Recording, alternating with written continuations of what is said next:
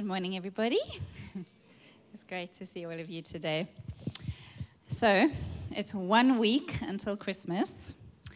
Hands up, who are the Christmas lovers here? Yay, me too.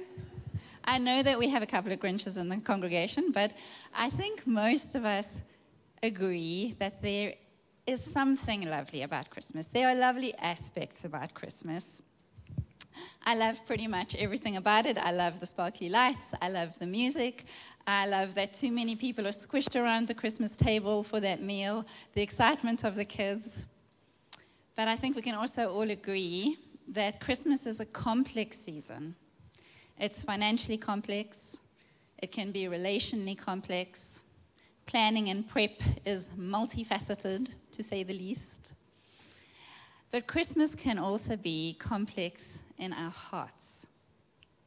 It's meant to be the season of hope and joy, but what happens when what we're experiencing is more like disillusionment or doubt?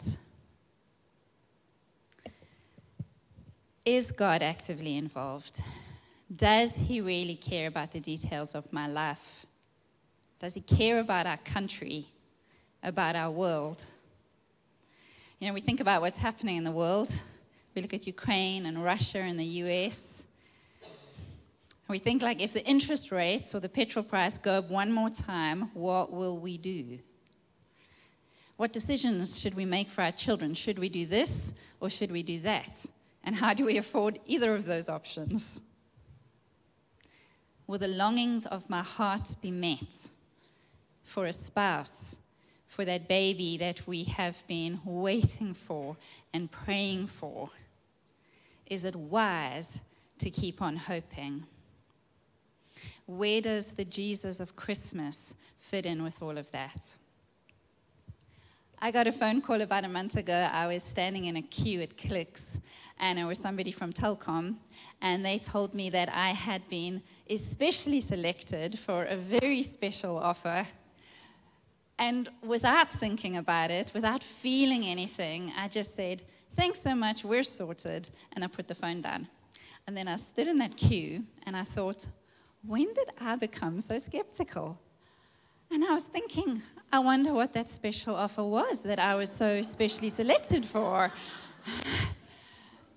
there was a time when I would have been genuinely excited about that news. And then there was a long time after that where I would have at least have listened to the story. The world we live in teaches us that skepticism is the wise response.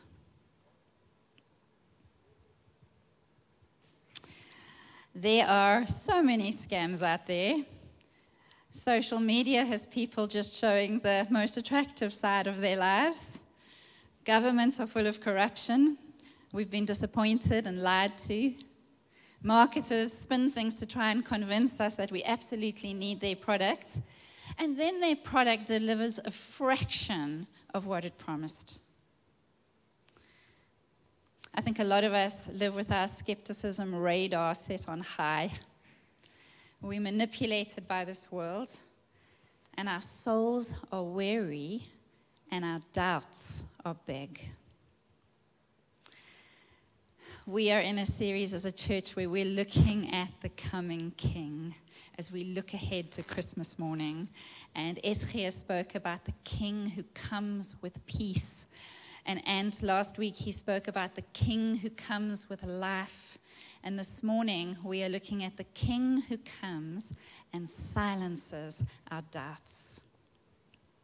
So we're still in Isaiah, and today's passage is a long one. We're actually going to do the whole of Isaiah 40.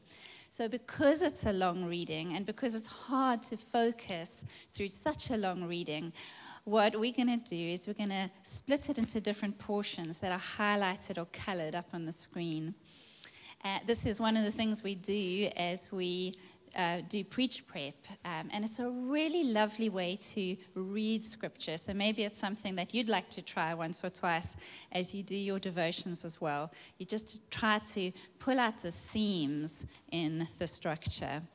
So the yellow bits, and the projector doesn't look quite the same as it did on the computer screen. So it looks kind of like yeah, a little bit olive. But those yellow bits, we see God comforting, carrying, rescuing, restoring. And what I want you to do is really listen to the tone that God uses. The green part, so that's just green writing. This is the voice. There's a voice that keeps popping up, and it says, Listen, and then shout, then shout it louder, then shout from the mountains. And the blue parts that either they're describing God or it's describing humankind and the vast difference between the two. So, really, what we're looking at there is this, this contrast between fallible, limited humans and the superiority and the sovereignty of God. So, let's read together Isaiah 40. Comfort, comfort my people, says your God. Speak tenderly to Jerusalem. Tell her that her sad days are gone and her sins are pardoned. Yes, the Lord has punished her twice over for all her sins. Listen, it's the voice of someone shouting. Clear the way through the wilderness for the Lord. Make a straight highway through the wasteland for our God. Fill in the valleys and level the mountains and hills. Straighten the curves and smooth out the rough places. Then the glory of the Lord will be revealed, and all people will see it together. The Lord has spoken. A voice said, Shout. I asked, What should I shout? Shout that people are like the grass. Their beauty fades as quickly as the flowers in a field. The grass withers and the flowers fade beneath the breath of the Lord. And so it is with people. The grass withers and the flowers fade, but the word of our God stands forever. O Zion, messenger of good news, shout from the mountaintops, shout it louder, O Jerusalem, shout it and do not be afraid. Tell the towns of Judah, here is your God. Yes, the sovereign Lord is coming in power. He will rule with a powerful arm. See, he brings his reward with him as he comes. He will feed his flock like a shepherd. He will carry the lambs in his arms, holding them close to his heart. He will gently lead the mother sheep with their young. Who else has held the oceans in his hand? Who has measured off the heavens with his fingers? Who else knows the weight of the earth or has weighed the mountains and hills on a scale? Who is able to advise the Spirit of the Lord? Who knows enough to give him advice or teach him? Has the Lord ever needed anyone's advice? Does he need instruction about what is good? Did someone teach him what is right or show him the path of justice? No. For all the nations of the world are but a drop in the bucket. They are nothing more than dust on the scales. He picks up the whole earth as though it were a grain of sand all the wood in Lebanon's forests and all Lebanon's animals would not be enough to make a burnt offering worthy of our God. The nations of the world are worth nothing to him. In his eyes, they count for less than nothing, mere emptiness and froth. To whom can you compare God? What image can you find to resemble him? Can he be compared to an idol formed in a mold, overlaid with gold and decorated with silver chains? Or if people are too poor for that, they might at least choose wood that won't decay and a skilled craftsman to carve an image that won't fall down. Haven't you heard? Don't you understand? Are you deaf to the words of God? The words he gave before the world began. Are you so ignorant? God sits above the circle of the earth the people below seem like grasshoppers to him. He spreads out the heavens like a curtain and makes his tent from them. He judges the great people of the world and brings them all to nothing. They hardly get started, barely taking root when he blows on them and they wither. The wind carries them off like chaff. To whom will you compare me? Who is your equal? says the Holy One. Look up into the heavens. Who created all the stars? He brings them out like an army, one after another, calling each by its name because of his great power and incomparable strength. Not a single one is missing. Oh, Jacob, how can you say, The Lord does not see your troubles? Oh, Israel, how can you say God ignores your rights? The NIV here, it says, Why do you complain? Why do you say, My cause is disregarded by my God? Have you never heard? Have you never understood? The Lord is the everlasting God, the creator of all the earth. He never grows weak or weary. No one can measure the depths of his understanding. He gives power to the weak and strength to the powerless. Even youths will become weak and tired, and young men will fall in exhaustion. But those who hope in the Lord will find new strength. They will soar high on wings like eagles. They will run and not grow weary. They will walk and not faint. Thanks be to God for his word. Heavenly Father, thank you that you are the incomparably great God that you are the God of our hope. And Father God, I pray for each one of us today, Lord God, that as we hear your word, Lord God, that your Holy Spirit will come and move in our hearts and in our lives, Lord God, and that you will make us who you've always meant us to be. In Jesus' name, amen. My friend Steph ran the Comrades Marathon. She's done it a couple of times. She is amazing. But not being a runner, there was something I did not realize. You run for 90 kilometers, and then after triumphantly crossing the finish line, just when you think you are done,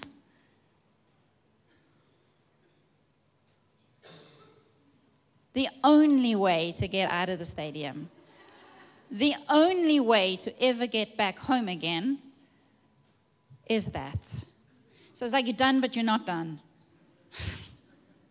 kind of feel like somebody's lied to you. The world we live in tends to do that. It makes us believe that a certain outcome is a sure thing. And then we're left feeling misled when that's not the whole truth. And seeds of doubt are planted, and those seeds of doubt are watered by the inconsistency of this world that we live in. And it's so easy for our doubt to spill over into our relationship with God. Isaiah 40 is a reminder to us that God is in a league all of his own and that he will do what he has promised.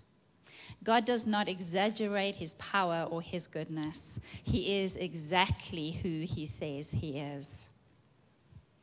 So, what we're going to do this morning is first we're going to have a look at that voice that speaks. So, that was the green writing. And then we're going to zoom in on a huge difference between man and God. And then we'll end off by seeing how God responds to his people. The commission. So there is this voice that keeps bursting through in this passage. And we see a progression as this voice speaks. At first, the voice seems far away. And um, it's verse 3, we read, Listen. And kind of, it feels to me a little bit like we're being shushed. Shh, I hear something. And kind of imagine this person straining. What is that that we hear? And then they say, It is the voice of someone calling out. And what are they shouting? Prepare the way for the Lord, make straight in the desert a highway for our God. Now, that sounds a little bit familiar, doesn't it? Where have we heard that before? Where else do we hear that? John the Baptist, right in Luke verse 3, we read about John baptizing people, pointing them to Jesus as the Savior and Messiah and the one who was promised, who has come now. John is pointing back to Isaiah 40 and he's saying that one, that one that Isaiah 40 is speaking about is here now. Listen to Luke verse 3, Luke 3 verse 3. He, John the Baptist, went into all the country around the Jordan, preaching a baptism of repentance for the forgiveness of sins. A voice of one calling in the wilderness, Prepare the way for the Lord, make straight paths for him. Every valley shall be filled in, every mountain and hill made low. The crooked road shall become straight, the rough way smooth, and all people will see God's salvation. Isaiah is promising to Israel freedom from exile. John the Baptist takes up that cry and he's saying to us, Jesus is yours. Jesus is your freedom from the exile of sin and doubt and separation from God. Jesus is the one that Isaiah was pointing to. Jesus is the one that John is pointing to. And we also are people who get to take up this cry of this voice shouting out, Prepare your way. Let's prepare our hearts. Let's prepare our lives because the King is coming. And then later on, the voice says, Shout. Shout and don't be afraid. Tell them they are just human. Tell them that I am God and that my word stands forever. And then it gets bigger still because then it's not just a message that it's given, but there's a title that's given. You are the messenger of good news. Now it's not just something you say, it's who you are. God says, This is who I'm making you. You know, for 39 chapters in Isaiah, um, the Israelites have been messing up. And yet God says to Isaiah, I want you to be the one who brings them good news. I want you to be the one who tells them that what I say is the truth and that I can be trusted. So shout it loud. And then it gets even bigger. And it says, shout it from the mountaintops. Now you've got some climbing to do because this message is so important that no one can miss it.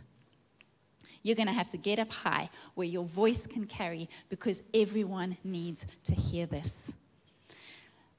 Israel desperately needed to hear this message. They had been in exile. They were away from the country that they knew, the people that they knew, the temple where they worshiped their God, their customs. And they were surrounded by doubts. And then John the Baptist, he takes up this cry because he knows through the Holy Spirit that it's Jesus. Jesus is this one. This one who is going to bring freedom and who's going to restore us and who is our hope and who is our truth. You see, the Israelites, they had a partial victory. They, they were freed from exile, and that was incredible, and it was what God had prophesied. But it was a partial victory. It was a taste of the true hope that was coming into the world. And what is that message of good news? Here is your God. He's here, and He is everything He's claiming to be. So prepare your hearts. Guys, let's prepare our hearts. Let's prepare our lives because the King is coming. Can we trust this king with our hope? So, the next part we're going to look at is the blue bits. Now, some of the blue bits describe humans, and some of the blue bits describe God. The one thing it does is it emphasizes just this massive difference between the fallibility of humans and the sovereignty of a perfect and faithful king. So that's it's the super powerful contrast that's happening. If we were to summarize the blue bits, it would go something like this. So, looking at what it says about humans, we are like grass. We wither and fade. Our lives are fragile. We're a drop in the bucket, dust on the scales, not enough, worth nothing, empty, less than nothing, ignorant, flawed. We're a wisp that can be blown away at any moment, inconsistent and mortal. All in all, not a very impressive picture for us humans. We are not as grand as we sometimes think we are. Eugene Peterson writes All the persons of faith I know are sinners, doubters, uneven performers. We are secure not because we are sure of ourselves, but because we trust that God is sure of us. Let's see what the bluebirds have to say about God. God is full of glory. His breath gives life or blows it out in a moment. God is eternal. He rules with perfect power. God holds the oceans in his hand. He measures the heavens with his fingers. He is all knowing, has absolute wisdom. He is perfect in justice and righteousness. He picks up the whole earth as if it is a grain of sand. He is worthy of all praise and reverence. He has no equal. He is before all things. He is creator. He is judge. He is the everlasting God. He never gets tired. He is without limit. That's God. We can't even use the same measuring scale, the same measuring tool to compare humans and God. He is absolutely incomparable. And yet, how often do we, as mere human beings, try to persuade God to do things the way we think He should? How often do we complain to Him, God, you don't understand. Where are you when I need you? We can be a bunch of complainers as humans. And that's the bit in pink.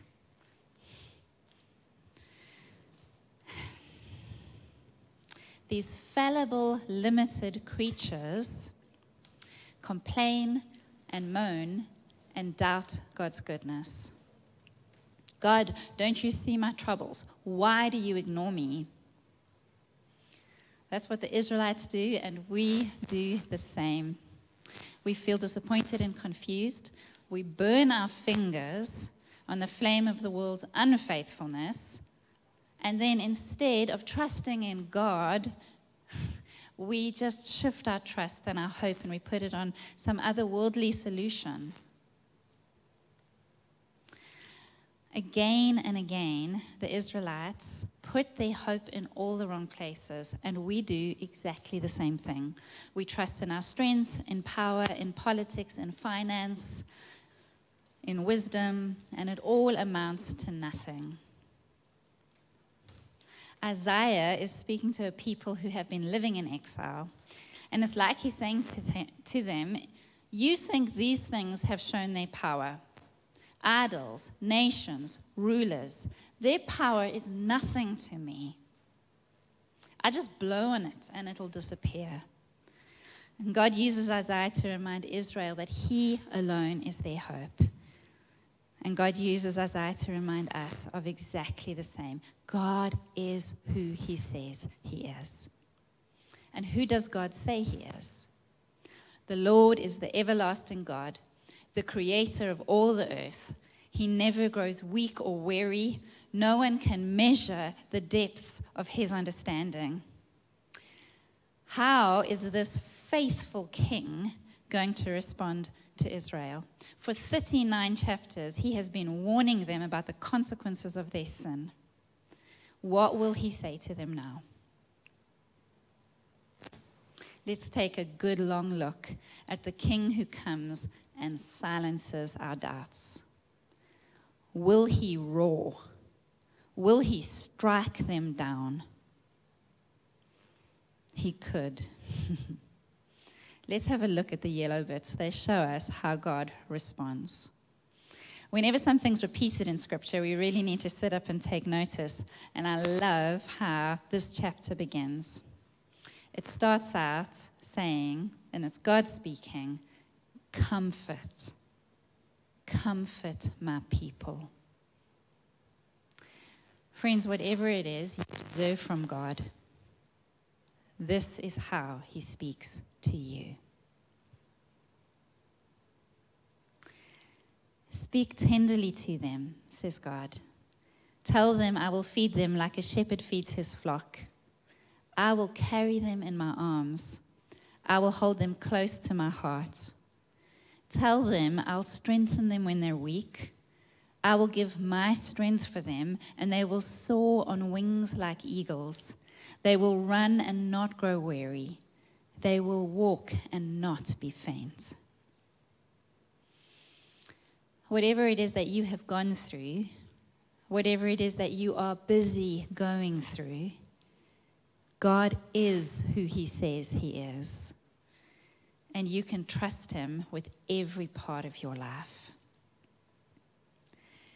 The King who held the oceans in His hands, He is the same King who will lay down His power who will clothe himself as a human being and live and die on this dusty planet so that we can live fully assured of his salvation. The King, infinitely greater than we could ever begin to imagine, he calls for tenderness towards you. as believers in Jesus, it's good for us to be reminded of who we are and who our Savior is. If you're here today and you're not a follower of Jesus, I want to encourage you to deeply consider whether the things that you're putting your hope in, what you're putting your trust in, is really bringing you any level of peace Jesus is infinitely greater than anything or anyone we could ever put our trust in. The moment that sin came into the world, doubt was born in the hearts of man, and we have been struggling with it ever since. But the moment that Jesus entered the world, hope was incarnated. Hope became a person. And every promise that God has ever made is met in him. So, what does that mean for you and me today? What does that mean for us sitting here? Man, I read Isaiah 40 and it makes me so determined. I am not going to be like those Israelites. I am going to be a person whose life embodies hope and faith. I'm going to embody the opposite of doubt in my life. But darn, just like those Israelites, I don't get it right. You know, all it takes is de Ruyter resigning from Eskom, and I'm like, oh, we okay? but what I'm learning is this the opposite of doubt is Jesus. He's all you need. In Isaiah 40, verse 5, we read, Prepare the way for the king. The glory of the Lord will be revealed, and all people will see it. And then we zoom forward into the New Testament, and in John 1, verse 14, we read this The Word became flesh and made his dwelling among us. We have seen his glory, the glory of the one and only Son who came from the Father, full of grace and truth we have seen his glory. Guys, the, breath, the breathtaking, the incarnation is breathtaking. God, infinitely superior to us, wraps himself in human limitation, lives among us, and then treats us like we are his most precious treasure. And Jesus comes knowing that he will die so that we can live. James Hunter writes, the incarnation is the only adequate reply to the erosion of trust between the Word and the world. Guys, one week from today, we're going to wake up and it's going to be Christmas morning. The day that we celebrate that the King has come, that God's rescue plan has been set into action last week Anne spoke about the already and the not yet. Already, Jesus has come, and because of Jesus, we can live lives of real hope and joy and assurance. But there is a magnitude of what this means that we won't fully experience until Jesus comes again. And when he does, we will soar on wings like eagles. We will run and not grow weary. We will walk and not faint. But right now, today, we get to live lives of people who live in God's strength. We get to be people who are wrapped up in God's comfort and hope and promises. Today, we get to anchor our hope and our peace for this life and the next in Jesus Christ, the one who carries us in his arms, the one who holds us close to his heart. These are today realities in Jesus for you and for me. Elisabeth Elliot says it beautifully. We are not adrift in chaos.